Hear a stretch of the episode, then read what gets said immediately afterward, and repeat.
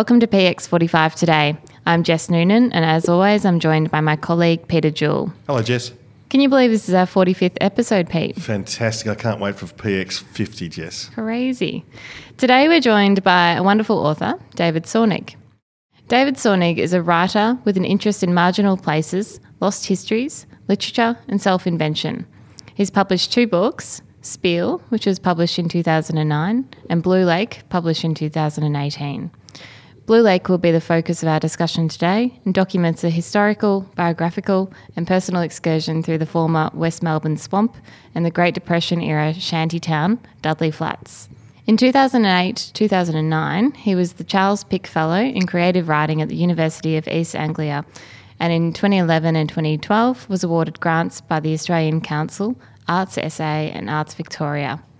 In 2015, he received a State Library of Victoria Creative Fellowship and was a finalist in the Melbourne Prize for the Essay Jubilee, a hymn for Elsie Williams on Dudley Flats. Welcome to the show, David. Thanks, Jess. Hi, Peter. David, can you give our listeners a bit of a bio in uh, one minute? In one minute. Um, very relevant, I guess, to this book is that uh, I grew up in Sunshine in uh, Melbourne's western suburbs, and uh, yeah, came out of that uh, unscathed and happy and um, but have always been very attached uh, to the West, even though I don't live there anymore. Um, I have went on and did a, um, a, degree in literature and creative writing at Deakin University, and did my PhD there in creative writing as well. And uh, so, aside from writing, so I'm, I'm, always attached to writing and to um, and to, to literature. Um, I uh, have taught uh, at uh, you know, a number of universities around the place. I was lecturing at uh, Victoria University for a few years and at uh, Flinders University. But I teach uh, at Melbourne University now in creative writing, um, but I balance that with uh, actual writing. so, yeah, everything's revolving around writing all the time. And so, why the title of your book, Blue Lake? So, in 1912, uh, George Gordon McCrae, who was uh, an early white settler uh, in the area, wrote about uh, what was uh, the West Melbourne swamp and his memories of it uh, in the probably in the 1840s or so, when he remembered it. as what he described as a beautiful blue lake, a real blue lake, he described it as and um, and that's a reference to the um, the saltwater tidal lagoon that was uh, that really dominated the area between what is today North Melbourne and let's say Spencer Street and the Maribyrnong River and south of Dynon Road. David, uh, two questions here: Why the subject, and how? What was the length of the project? I mean, you probably had the genesis of, of the idea, and that probably bubbled along. But was it two years? Was it three years? Uh, so the the reason I'm interested in uh, initially was you know again that germ of uh, trying to work out why the West, why the western suburbs are the way they are. And um, I was always fascinated by that. And uh, then I kept hearing references to uh, the West Melbourne swamp. This is probably four years ago or so uh, to the West Melbourne swamp and to the what was the Dudley Flat shantytown during the Great Depression, and that was really the hook into it. Hearing these references to it, and so once I got started on the project in probably mid 2015, it took me about 18 months to uh, from the beginning of the research to to finalising the manuscript at the end of end of 2016, early 2017. And, and, the area is extremely close to Melbourne CBD. It's one or two within a mile, is it? About that? Yeah, about about a mile. Yeah. It was originally swampy, as you said, and uh, early on it was home to noxious industries. The original course of the Yarra flowed through it. It's the the docks were there. It was used as a, a massive tip for a long time by the railways, City of Melbourne, and then it was home to various fringe dwellers who raked over that tip, and that's how they the scavengers somehow out of sight to the mainstream populace. Do, do you think that's a fair description? Yeah, absolutely. I, I, can say I really enjoyed your book, David. So thank you. Um, yeah, no, it, it's, it's definitely a fair description, and it's um, it's it's the kind of place that has been. Uh, there's been there have been many attempts to reshape the area over over the last 18 decades, you know, since uh, uh, European settlement of the area, and that's been uh, successful in some ways and unsuccessful in, in other ways, and depends on what you mean by success. Because you know, erasing that landscape is, you know, I don't measure that as a great success uh, by any means. So, who were the people living there? Uh, the people living there came there. There were people dotted around there during the 1920s, uh, you know, scavenging a little bit on tips. Uh, but certainly at the beginning of the Great Depression, uh, because the rubbish tips were located in the area, uh, uh people, you know, they didn't come en masse, but you know, there were a good uh, somewhere between 40 and 60, there were descriptions of 100 or hundreds of people living there at, at one stage, but I think that's probably exaggerated.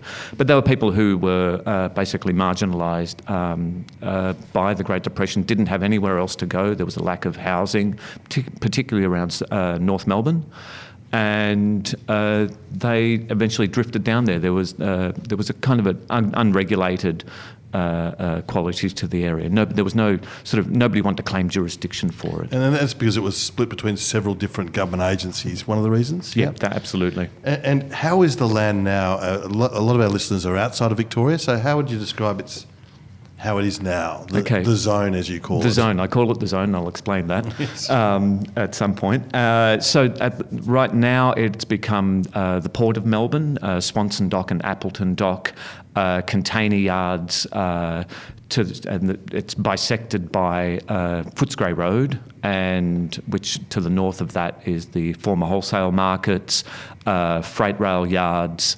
Um, Docklands, the, the Docklands redevelopment um, is at the eastern end of that. Um, so basically dominated heavily by, by industry and by, by uh, transport. Your writing suggests at times that there's an obsession with the place. Was this difficult and did you feel lonely on this task? I was always often alone, but I don't think I felt lonely, and that's in a in a number of ways. Um, and certainly, yes, an obsession. And I think when you have an obsession with something, you don't feel uh, alone doing it because a you're you're actually connecting with people. So you know, going out talking to people about their memories of things, and you know, doing the the talking research. Uh, but you're also spending a lot of time, you know, with those those ghosts of the past that, that you find in traces in the archive, and they're um, you know, that that's a dialogue in itself. Yeah. Because how many years did it take you to write the book? Like, yeah, was was, it was 18 months that I, months. I, I, I, spent with it. But I, I, I you know, continuously still present. It's still present for me, um, and I'm, I'm still digging up bits and pieces of uh, uh, research. David, there's an incredible amount of research into the book. Um, can you describe some of this research and how and how you were able to do that? Yep. So uh, a lot of the research was uh, piecing, you know, that obsessive work of piecing things together, kind of like detective work, uh, particularly the biographies of, of the three people I write about. Um, uh, piecing together their biographies out of out of really small fragments. Sometimes uh, a lot of news, uh, old newspaper research. Uh, uh, you know, Trove is you know, I mean, thank goodness for digitisation. Um, uh, that's been amazing. Spending a lot of time at the Public Record Office um, and at the State Library of Victoria. Could Liz Taylor said a very similar thing about Trove in her interview. Yes. Can mm. you just just quickly tease out what Trove is to our listeners? Yeah. Okay, so Trove is the National Library of Australia's uh, uh, meta catalogue, basically, uh, but it, it, delivers access to uh, thousands and thousands of uh, historical newspapers, Australian historical newspapers from around the country, everything. So locally in Victoria and in Melbourne, uh, The Age, uh, the Argus, the Herald, the Sun. Uh, these are all been, have all been digitised now. The Herald is just coming online now more, and uh, they're searchable. The text is searchable. Um, it goes up until the mid 1950s. Um, after that, it's a little harder to get access to because of copyright. And also, you search public records because there was court documents, there was recording of interviews from the First World War. I mean, there's there's a lot there. There is a there really is a lot there. There's um, a lot of. Uh, uh, a lot of material in the public record office, yes, as you say, to do with uh, court records. There is a, an entire file on the Dudley Flat shanty town that the city of Melbourne uh, kept, uh, you know, trying to regulate this place. Do you think we can call you a psychogeographer? And what does that term mean? that sounds like a leading question. um, yes, uh, okay, so psychogeographers. Because uh, you use that term in the book. I use that term in the book. Mm. Um, so, psychogeography is a term that comes out of. Uh, uh, Guy Debord, who was a 1950s French uh, and 60s French Marxist, who was uh, you know, proposed a way of uh, inhabiting and experiencing cities that, that resisted you know, consumer capitalism. So walking in, in, in many places that you're not meant to walk and in paths you're not meant to walk and recording some of that experience. That's been translated into by writers such as uh, the English writer Iain Sinclair into a practice uh, you know, generically called psychogeography. Um, Can you give an example of a book? Yep. Yeah, certainly. So Iain Sinclair's uh, uh, really well-known uh, uh book, London Orbital, in which he takes a walk around the um, uh, the M25 uh, motorway around London. and tracing the, the, sort of the historical traces and the, the, the cultural and psychological traces of, of you know, events and people in the area. Now, you did something similar at the, at the in the last chapter of the book. You do a walk around with the orb weavers. Yes. And can you describe that process a little bit? Yep. So. Uh, we walked around. So this is uh, the Orb Weavers, uh, Marita and Stuart. Uh, we and they're a band who they're a band who are very interested in uh, Melbourne's waterways. Uh, actually, went to see them last night presenting their their new work, which was just incredibly moving. And uh, so we took a walk around. Uh, you know, what I call the zone around this around this area, um, circumnavigating it and effectively tracing uh, the path of what was the Blue Lake. And it's uh, it's not always difficult, not always sorry, an easy area uh, to navigate by foot. Um, you can you pass through areas that you're not really meant to walk through. Um, you know, walking through the port of Melbourne is you know more or less uh, forbidden unless you have permission. And we were stopped there by Border Force and asked what we were doing. And, you know, so had, had fingers shaken at us and said, well, you know, you're artists and researchers, so that's okay, maybe. And so, what value does this knowledge of the past um, provide us as a community? I think what it does, it gives us a sense of the certainly the the the geological and the, you know, of the physical basis of, of uh, where we live and what we've ignored, um, because that that that geological basis of, of that area, you know, it's it's Coode Island silt, it's a waterway. And that has really determined the way that place has been used and the human connection to it. And because that's been largely ignored, largely forgotten publicly, it's it's reviving that and and making and, you know, and doing the research research on that, I think enables us to, to live in the present a little more, you know, fully. Mm. Do you think in the planning industry, um, and recognise you're not a planner, but do you think we put too much emphasis on preserving the heritage buildings and sometimes not recognising the the heritage of the place in the community? I, I think those two things are probably connected, and this is definitely as an amateur. But I was having this discussion yesterday with um, uh, a fellow who runs a boat on the on the um, the Maribyrnong River, and he's very aware of this as well. So he's aware of both things that uh, what we have built in place. Often, you know, if they're, if they're heritage uh, places, they did respond to, uh, you know, the the lay of the land in a way that uh, perhaps we I am not not so certain. Perhaps we're not so aware of now. We tend to build these great blocks. You know, I mean, have a look at the. We're in, you know sitting, uh, looking over the uh, the CBD of Melbourne and these great towers that uh, keep growing higher and higher. And I don't I don't think that really responds to what's what's there at ground level. Um, know yourself. I think. I mean, there is this sort of historical amnesia about city life, and also, David, perhaps there is sort of a varnishing of the past, or sort of an um, what's the word, Jess? Uh, anesthetic, or you know, um, not anesthetic. Like a like a Disneyfication. Yeah, Disneyfication of the past. That you know, twee, you know, how lovely they walked around in frocks and things like that, and yep. and oh, top hats. And do you think I'm get, got something there, David? I mean, that sort of. I, I, I think what what the past they were just like us. Those people. Well, they were and they weren't, and I think we might talk about this a little bit later, but. Uh, I think what's useful is to try to trace continuity Um, I think when there's a break uh, between the past and the present, that's when we tend to to see the past as these you know places, people in you know frock coats and, and top hats and uh, you know lovely dresses. And I think that makes us think of those people as somehow disconnected to us. But if we can trace the, uh, you know, it's, it's almost like a family tree, a genealogy of place. That's that's a really important thing to do. A bit off topic, uh, David, but I recently saw Peter Jackson's movie "They Shall Not Grow Old," where they recolorized the First World War. I've seen the and they- trailers. and they changed the movement.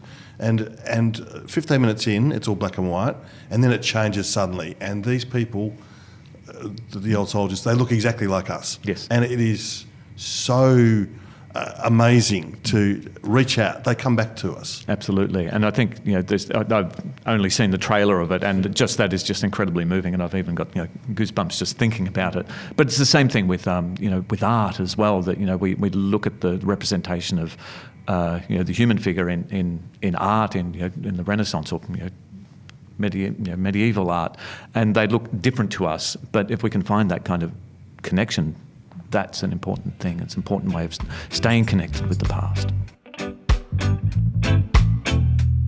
Thank you to Song Bowden Planners, who offer excellent personalised service. Call Dave Song or Dan Bowden through details on our website. Also, we thank Victorian Planning Reports, our very first supporter. If you want the A to Z of planning decisions in Victoria and excellent editorials, please get yourself a subscription to the VPRs. Details on our website.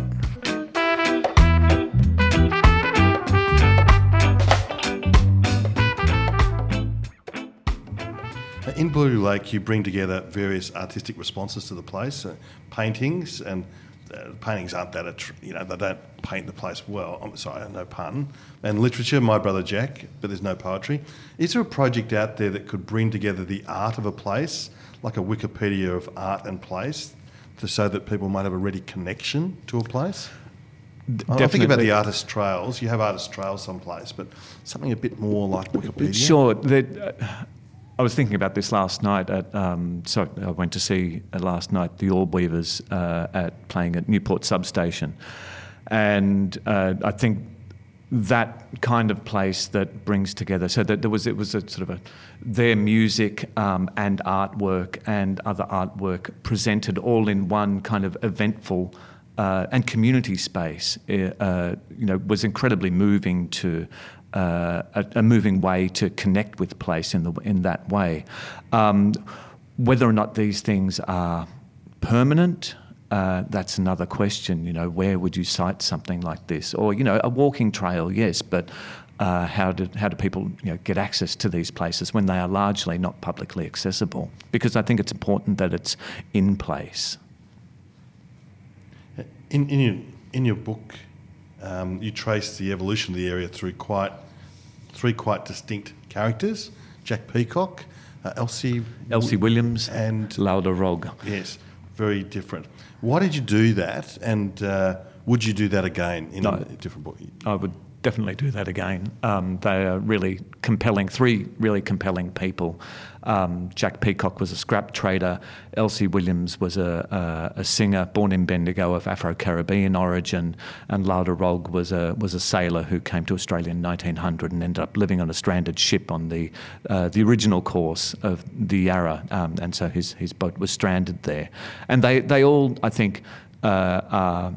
Uh, symbolic of that place. They, uh, they speak to different aspects of economic life there, um, of marginalisation, uh, of race relations, um, the White Australia policy. They, they all speak to some part of, of Australian history at that time. So, yes, I would definitely uh, write them again. And there's quite a moving part in the book, David, where you go up to Bendigo and you place some soil from Elsie's grave on her mother's grave.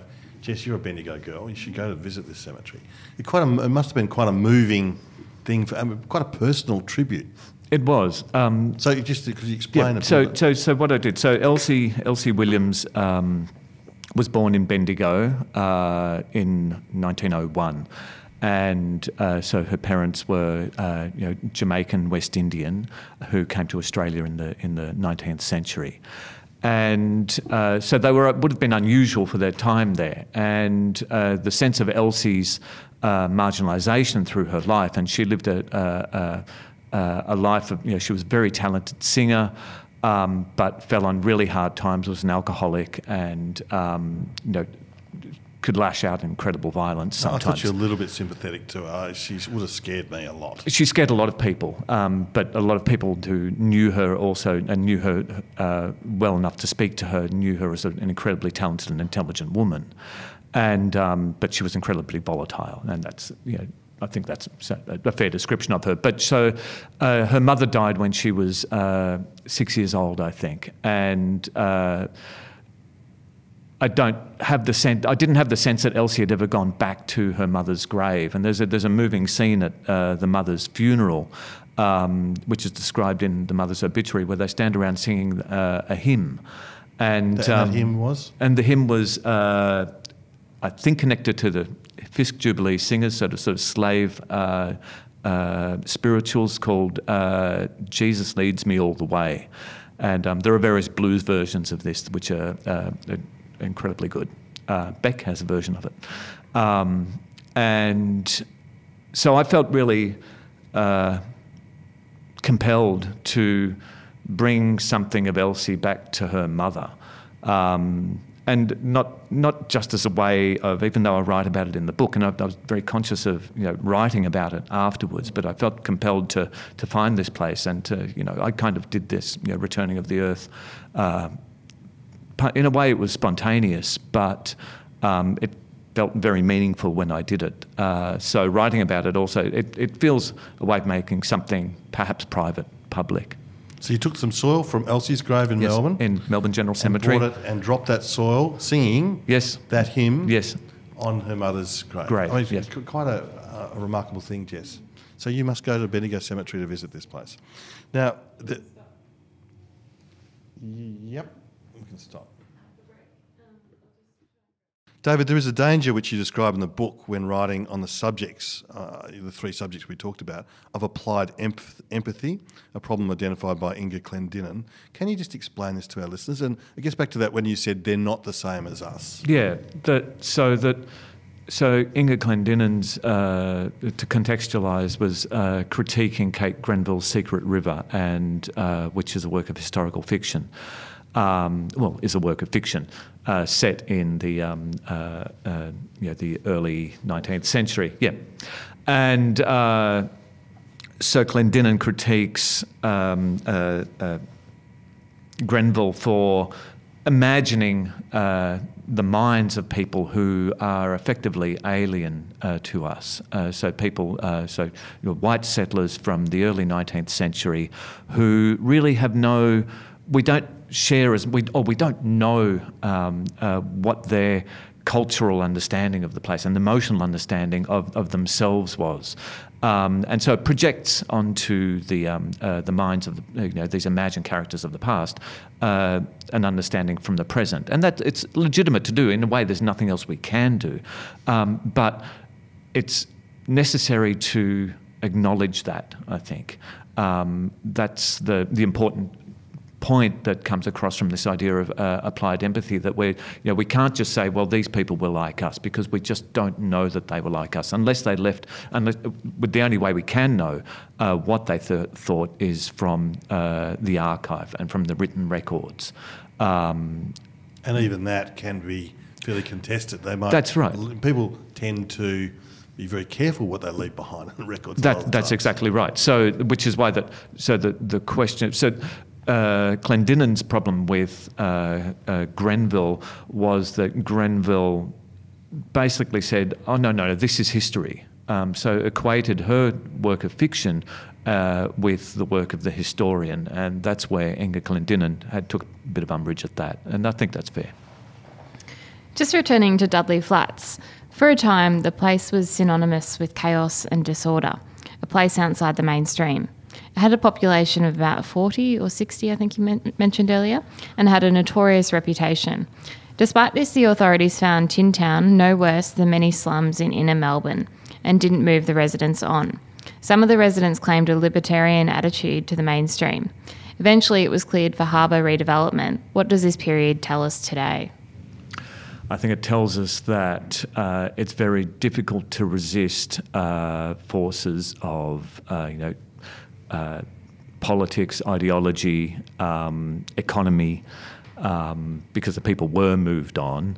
Uh, you know, these it, it was it's an area that kind of fell into the into the spaces, so nobody was looking at it. Um, but once uh, these spaces become visible, and I worry that you know this is going to encourage people to find more of these invisible places, um, and you know, and they become subject to development basically. So you know, we live in. Uh, uh, an, econ- an, economy that's driven mostly by you know free market development, uh, so and or is in the service of the market in some way. So that you know those in this case large scale infrastructure projects like uh, the Port of Melbourne and the freight rail yards and the markets, uh, this place came to be seen as a more useful.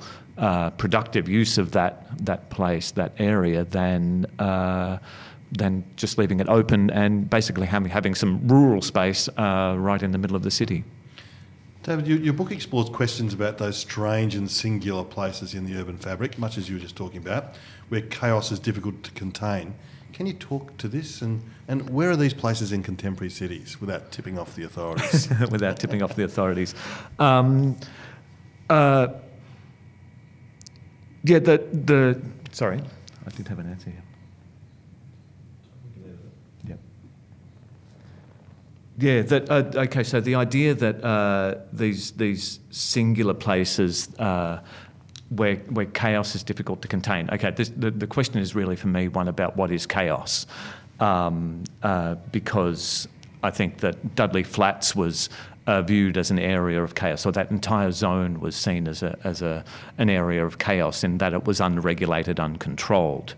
Um, but you could look at you know uh, federal parliament and say that's a place of chaos as well. Um, and that's, you know, it, it, and I, I, mean that as a joke, but I also mean that seriously as well.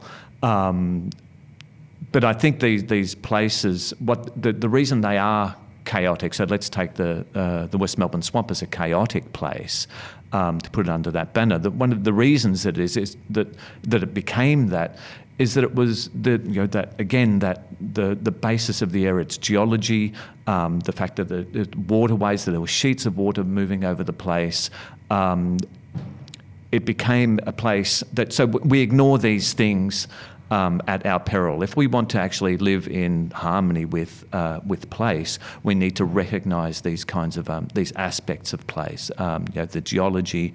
Um, you know, Not what's actually outcomes. Pardon me. Except places, not yes, things? that's right. That's exactly right. That's exactly right. Work, live with them.